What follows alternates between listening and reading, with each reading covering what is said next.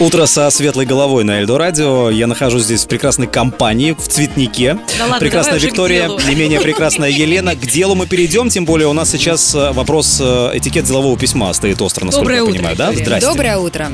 Здрасте, и, кстати, ничего вас не коробит? От Ну. вас нет. По- Поздоровалась, значит, не коробит. Если говорить о правилах деловой переписки, то есть слова, которые я настоятельно рекомендую убрать из своего обихода. Например? Например, такие слова, как «доброго времени суток». О, Форма, которая уже на самом деле Отвратительная. устарела. Спасибо, Денис, за то, что вы делитесь обратной связью. Какие еще слова вас, кстати, задевают, когда вы получаете их в письмах? С наилучшими пожеланиями. Почему? Мне не нравится. Э, просто это шаблон.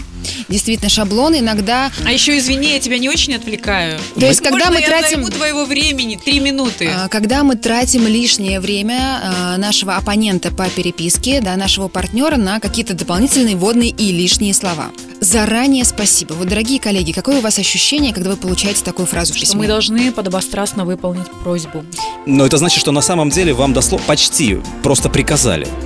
И действительно, в этом скрытая манипуляция. Почему? Потому что когда нас заранее поблагодарили за то, что мы еще не сделали, нам уже неудобно Это человеку возмутительно, правда? отказать. Да, и нам неудобно уже не сделать то, что он нас просит. А когда на- мы себя чувствуем неловко в обществе человека, нам, в принципе, не хочется с ним иметь никаких дел. Виктория, значит ли это, что нужно слово заранее исключить из своего лексикона? Лучше сказать ему, что если ты сможешь сделать это там сегодня или завтра, это здорово нам поможет в том-то и том-то. А если он обещал и не сделал, если он обязан, если это одна из его должностных обязанностей? Твердо, но вежливо и доброжелательно напомнить ему об этом. Последний вопрос по поводу этикета делового письма. А, Фраза «как дела?» лично меня ужасно раздражает. Я же знаю, что как у Что, меня у тебя дела не очень? идут, а, этому человеку, моему оппоненту, собеседнику вообще-то мало интересно. Если мы говорим о деловой переписке, да? Ну правда, как дела? Прекрасно. В любом случае будет ответ. Нужно ли это пустословие? А, Денис, лишние слова всегда лучше от переписки очищать. Тогда письмо будет простым.